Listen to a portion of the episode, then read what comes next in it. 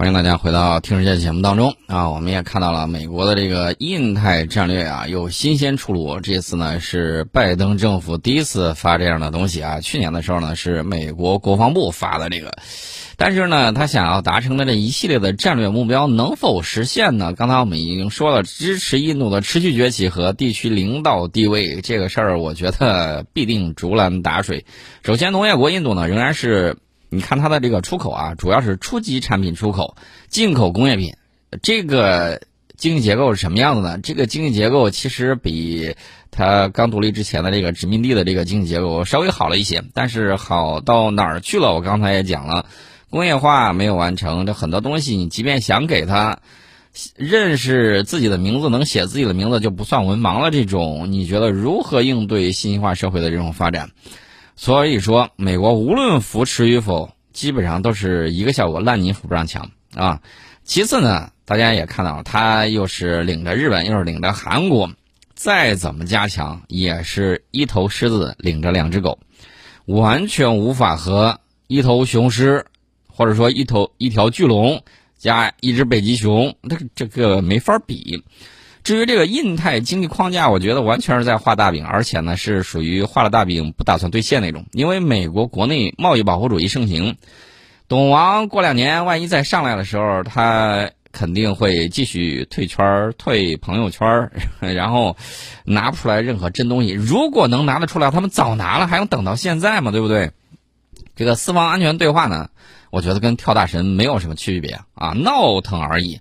那么已经闹腾了几年了，大家也看到了美国的航母啊来来回回，然后呢能怎么样呢？无非就是帮我们练兵。那除此之外还有什么样的作用呢？好像大家看出来了，这头狮子好像有点虚弱呀，好像不太行的样子。那过去的时候，你看这个在冷战时期，土耳其敢跟美国完全炸刺儿吗？不敢。然后呢，自己基地自己那儿放有美国的这个核武器。方的有中程弹道导弹，最后酿成古巴导弹危机，跟这个事儿是有一定联系的。你看现在埃苏丹什么样子啊？这个情况美国能摁得下吗？不行。那你再看，那除了这些之外，美国叙利亚的战略目标达成了吗？没有。现在连白俄罗斯都宣布要下场去叙利亚，人家派的人也不多，三百人。这个，我我我只能说，这个作用虽然不大，但是侮辱性极强。这个叙利亚。叙利亚的这个情况，美国当年信誓旦旦，奥巴马总统说要把人家给拉下马，结果怎么样呢？都又来了一个轮回，又是民主党政府上去了，好像兜兜转转又回到了原点一样啊！所以说呢，关键是美，无论美国搞什么战略，大家注意一点，印太这些国家和中国的生意都是照做，而且包括印度啊！所以说呢，将来你会看到美国自己拿着脑袋直撞墙。美国从上到下都有一种幻觉，或者说认知错误。什么认知错误呢？他认为冷战他是胜利者，这个没错。但是他认为苏联垮塌是自己造成的，呃，跟其他国家你们都一边站，这全都是我的功劳。他认为中国的崛起是他培养的，不好意思，他幻想把这一套用在印度身上也成立。实际上，苏联的解体是内生的，中国崛起也是内生为主，外因加速而已，知道了吧？然后呢，他还说，他们认识到他们改变中国的能力是有限的，因此试图塑造围绕中国的战略环境。战略环境包含的这个因素就多了，比如说，啊，天时不如地利，地利不如人和。首先，地理因素就非常的重要。这个战略环境的地理因素，你打算怎么改造？雇佣那个蓝山东蓝翔，然后把这个日本脱亚入欧，整个给它倒挖到欧洲去吗？还是摆到大西洋里头？显然是做不到的。那么战略环境还有政治的、经济的、军事的、外交的、科技的等等等等一系列的因素，你如何塑造？你能拿出多少绿条子来塑造？用嘴你来塑造亲美的战略环境吗？这六大方面要投入天文数字才能有所见效。我就想问一下，美国国会舍得对外投入巨资吗？对自己国内的投入都是一砍再砍。美国的外贸数字有那么大的逆差，日韩印度等国。都等着美国让他们出血而准备抗争呢，还巨资。网友说的很好，我看巨嘴吧，中心意思其实就一个啊，要找足够多而且足够傻的炮灰来趟雷啊。所以说呢，这个事儿他玩不成。九十年代的时候。他是是他们和平演变的目标，要改变中国。现在呢，这是他们的妄想，而且很自大，这个非常的傲慢。呃，我怎么说呢？这个过了这个一百多年啊，二百年的这个时间，你就会发现啊，这个不到二百年的时间，东西方向感觉好像换了脑袋一样，这个换了大脑一样啊。所以说呢，就慢慢慢慢在折腾嘛啊。这个至于说印度，印度自己国内经济能撑得住不能撑得住都是两说啊，还要被打鸡血往前推，这事儿也其实也够郁闷的。那么至于说印澳勾连呼应美国。这说明什么问题呢？咱们单独拿出来印度来说啊，印度其实一直有一个心态啊，就是两面心态，也有投机心态，这是他这个国民性以及他当年这个独立建国的时候，这个革命不够彻底啊，被人家硬生生塑造出来的，而不是自己打出来的，这是有很大关系的。当然了，他倒继承了当年殖民主义者的这个穷凶极恶，倒是继承了不少。那至于说他们现在到底勾连了之后能有多大的作用，美国企美国人心里头清楚，印度人心里头也清楚。我之前给大家讲过，一九六二年我们拍了一板砖，然后他就大嚷着要求美国来帮忙，帮他守住首都，然后呢要开了一大堆的条件。等到美国人。特别开心，有一大收获的时候，不好意思，印度牛脸就把这事儿给忘了，气得美国驻印大使开新闻发布会，痛斥印度忘恩负义啊，严重的背信弃义。不好意思，这会儿条件没到手，那就真没办法了。为什么呢？因为我们拍了一板砖之后，我们就撤了。这是相关的这个情况啊，这个大家也看到了。这两天跟澳大利亚外长佩恩会晤之后，印度外长苏杰生呢谈到了印中关系，那嘴里头可是相当的不友好，这种心态啊，相当的两面化。大家可以看到啊，这个苏杰生通常在国外场合说话，尤其是注重外交口吻，特别是在针对我们。然后呢，这次言辞很尖锐啊，反映出什么呢？这个按照印度人的说法是。他们很失望啊！至于他失望什么，大家不妨去看一下他们的这个讲话。一方面呢，印度在与我们的交往互动中表示，中印边境对峙要通过对话和磋商的方式来解决。相关机制呢，目前也得到双方认可，并且运转的较为顺畅。但另外一方面，通过两年多的对峙，印度感到自身体量与中国相比悬殊比较大，希望借助外部力量来增加与中国博弈的筹码。然后这个美国人呢，就趁着他瞌睡送上了枕头，搞的这个印太战略呢，就屡屡这个提振了印度的投机心态。他老觉得，哎呀，这个美国很强啊，我也很强，我也是世界大国呀，我就差那么一丢丢，我就是联合国六强了啊。但问题是，他这种盲目自大，老是导致印度会超出自己实力，有一些不切实际的这种想法。啊，当然了，这个美国呢，没事老是给他打上几针万艾可，好像他又行了一样。其实他还是不行啊，这个东西是内生的，主要是工业化没有完成。其实说白了就是还没长成呢，然后呢就想大步往前跑了，这是他的这个想法。我也给大家讲过，步子太大容易扯着啊，这是他的这个情况。至于说他印度啊，认为美国在乌克兰局势焦灼的这个情况下，仍然如期开那个四方。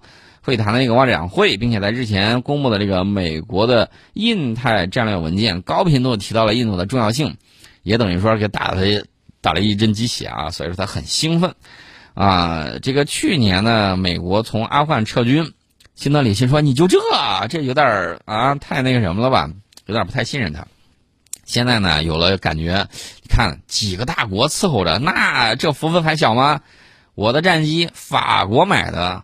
我的这个重型战机，俄国买的，美国还一直啊捧着我卖给你无人机，这 F 十五 EX 你想要我也能卖。然后呢，这个已经开心的找不着北了，这种虚妄的这种幻境啊，最终还是会破灭的。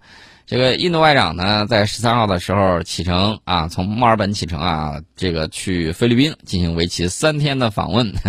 这个印度和菲律宾上个月的时候刚刚签署了一份价值三点七五亿美元的军事贸易协议，这个是向菲律宾呢提供印度制造的布拉莫斯中程巡航导弹，这也是印度有史以来最大的一笔海外防务交易。呃，这个几乎可以肯定的是，它是旨在南海遏制中国，不然的话他也不会这么开心。这个苏杰生访菲啊，一方面是为了具体落实双方上个月签署的这个防务大单，另外一方面呢，也是进一步显示印度有一个东向政策。我们过去在战略忽悠局里面，在那个观世界里面都给大家讲过啊，印度的这个东向政策。现在呢，他在想什么呢？我也到南海来凑一手，想要染指啊，这个鼎里面的这个汤啊，到底好喝不好喝？哎，我觉得只要你别烫着手指头就行啊，大概率会烫到的啊，这是他的这个想法。所以说，今年呢，除了这些因素之外，菲律宾今年还要进行大选，这个大选临近呢，各方势力是暗流涌动。所以说呢，这个时候大家就看到有一些域外的国家呢，也会想一些方法。那么，印度最近呢又禁止进口无人机，外媒称担心中国无人机传递敏感数据啊。我在心说，这大疆无人机你想买就买，不想买拉倒啊。这个至于其他的这个无人机，包括无啊，对对对，有一样除外的是无人机零部件除外，为啥呢？他还想自己学习组装一把。这个经历呢，将对于。这个研发国防和安全目的的无人机进口呢，做出豁免，但必须经过适当的许可啊。然后呢，这个印度航空工业有相关部门的官员说啊，现在是投资印度无人机行业的好时机。我现在在想一个问题：美国的无人机企业也就那么回事儿了吧，对吧？这个大家也看到了，民用了被打将打得节节败退，即便在美国自身。施展重重的这种调查和阻碍和施加压力之下，依然不行啊？为什么呢？后来英国政府被迫啊豁免了一些大疆无人机的这个用途，为啥呢？这个毕竟用起来很方便，巡逻视察各个方面都有用。所以说呢，这个美国自己啊也就只能这个样子。你觉得印度它到最后这个无人机能不能搞定呢？虽然看到了这个前途，我觉得大概率可能会被会被俄罗斯抢占这个市场吧。二零一七年以来，巴基斯坦多次在与印度的边境冲突之中击落了来自印度军方的无人机，而这些无人机当中有相当一部分疑似来自我们提到了知名中国民用无人机品牌，是相关的这个情况。所以说，你觉得他这个事儿，他美国到底要投多少钱才能把它建设的啊和我们有这个一战之力？你要是真把它建设到那个地步的话，你觉得他还能听你的话吗？这个印度向来是墙头草啊，政治嗅觉跟大英有一拼，但是屡屡呢因为自大做出错误的这个决断，这是相关的情况。我们再顺便说一下啊，最近呢这个美国议员还是比较急眼的啊，急眼什么呢？因为最近两周中国和阿根廷之间好消息不断啊，其实英国也急眼了。二月一号的时候，我们向阿根廷出口自主三代核电华龙一号。二月四号的时候，阿根廷总统费尔南德斯抵达中国，出席北京冬奥会开幕式。二月六号的时候，中阿领导人会面，两国签署了一带一路谅解备忘录。这一系列变化呢，让美国保守派议员呢感到惊慌失措啊！美国共和党籍议员、前总统特朗普的拥趸马特盖茨七号的时候，在美国众议院发表演讲，声称阿根廷已与中国捆绑在一起，批评拜登只顾乌克兰。忽略中国已侵入美洲，他没错，他用的是“侵入”这两个字。美洲这个地方是美洲人的美洲，彼可以往，武亦可以往，啊，这个不要把美洲当成你的后花园。美洲每一个国家都是拥有独立自主主权的国家，什么时候？叫侵入美洲了？你们那儿大公司在那儿，因为自己的一点蝇头小利，然后就让人家发动战争、搞内战，你这不叫侵入美洲吗？我记得诺贝尔文学奖有一部作品专门讲的就是美洲的这个情况。所以说呢，利用魔幻现实主义来讲述美国垄断大资本家如何干涉美洲的内政啊，这个我相信大家都有所耳闻，啊，让人家，大家可能会说他为啥用魔幻现实主义的手法？我想的是要用批判现实主义的手法直接写，说不定就上了 CIA 的黑名单只好这个怎么说呢？罔顾左右而言他啊，只能找一个。新的写作手法，把这个现实中的不满，通过这个魔幻现实主义的手法把它给写出来啊，这是相关的这个情况。至于这个盖茨声称，这个拜登政府、媒体和许多国会议员都在接力鼓吹乌克兰战争，然而他们却没有注意到，我们国家在家附近的地方正在面临着越来越大的威胁。说阿根廷是美洲地区一个关键的国家和经济体，当年一九八二年的时候曾经被美国卖过，啊，这个如今他已经与中国签署了一带一路倡议，与中国捆绑在了一起。然后他提到了一点，他说中国与阿根廷的在核能方面的这种合作是对门罗主义的直接挑战，它远比俄乌边境事件更为影响美国的安全。看来这个美国的共和党议员呢还是很有想法的啊。另外说一下，这个马特盖茨呢今年三十九岁，之前呢疑似与十七岁女孩发生了不正当关系，正在遭到调查啊。顺便说一下，就是这个人。今年呢是中阿两国建正式建交五十周年，两国政府早有安排。去年十二月二十七号的时候，阿根廷驻华大使这个就透露，阿根廷总统费尔南德斯将于今年出席北京冬奥会。这是相关的这个情况啊。美国人有点太过于敏感了，就好像你来亚洲跟亚洲其他国家做生意，我们也不会说什么呀，你该做你的生意，做你的生意。我们去美洲做生意，当然也要做生意啊，朋友遍天下嘛，对不对？怎么合着到你这儿就变成了对门罗主义挑战？门罗主义其实就一个字儿，就是美洲是美国人的美洲啊，这是我的后花园。当时的这个西方列强，呃，指的主要是英法德等国，你们不要染指我这个地方啊，大概就是这个意思。所以说，他现在连门罗主义这个。历史性的词汇都抛出来了，可见对他们震动有多大。关键他提到了乌克兰，乌克兰这个事儿呢，我们还是要说到说到的。我们先进一下广告，广告之后我们跟大家接着聊。欢迎大家回到《听世界》节目当中，我们接着跟大家聊啊。最近一段时间呢，美国人拿出老爷爷给小孙子讲鬼故事的这种架势来吓唬他的盟友们。呃，前一段时间的时候，网上有留言啊，说在亚在这个冬奥会期间，俄罗斯会打乌克兰。最近呢，又把这个时间准确的提到了二月十六号。不好意思，今天是二月十四号，还有两天，说这个俄罗斯将于二月十六号入侵俄呃这个乌克兰。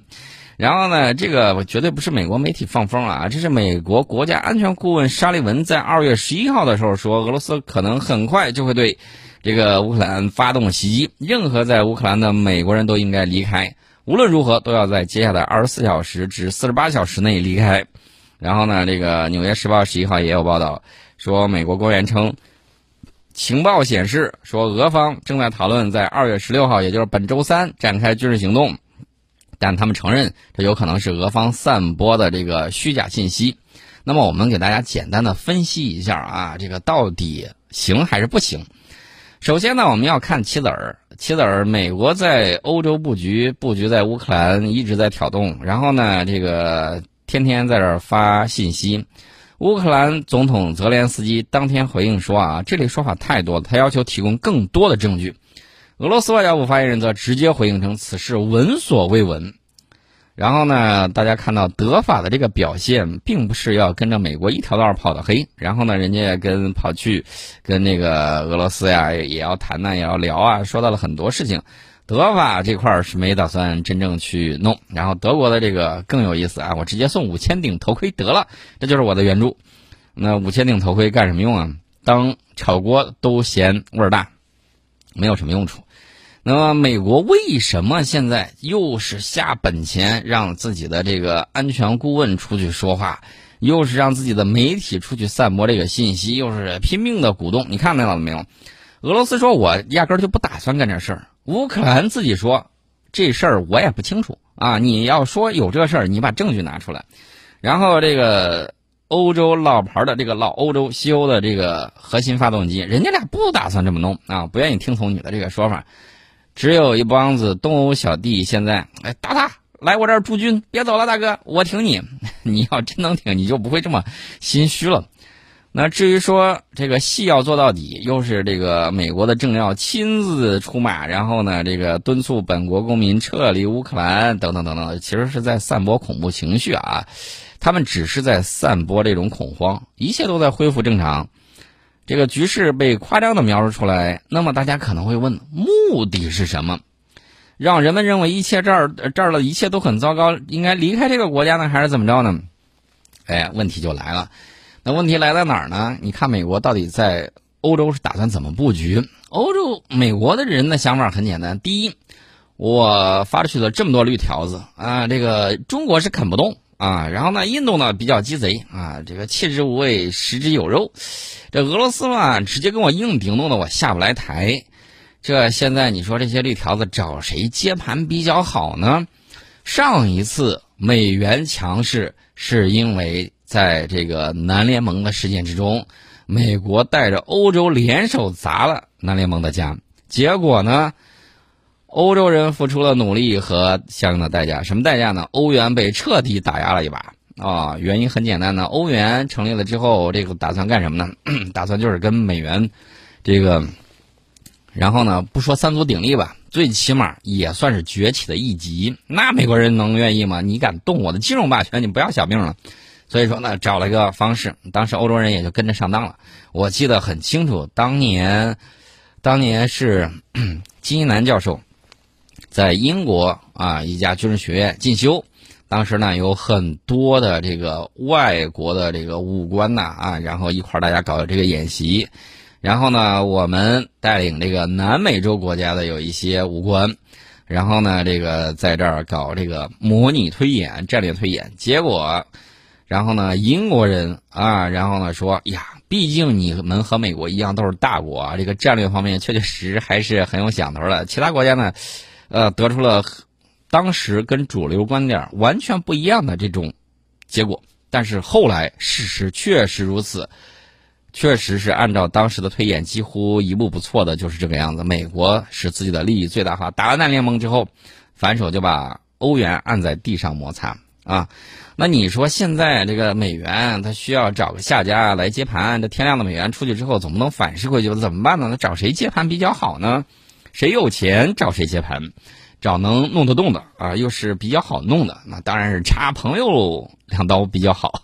所以说呢，这个大家就明白为什么现在美国在拼命的拱火，然后呢，这个老欧洲是不太同意他这种做法，然后俄罗斯呢，俄罗斯也明白啊，你这儿一打压，让这个欧洲和这个俄罗斯干起仗来，那首先欧盟会制裁俄罗斯，俄罗斯的日子经济方面本来就不好过，再让你弄一把，我不更难受了，所以说呢，犯不着。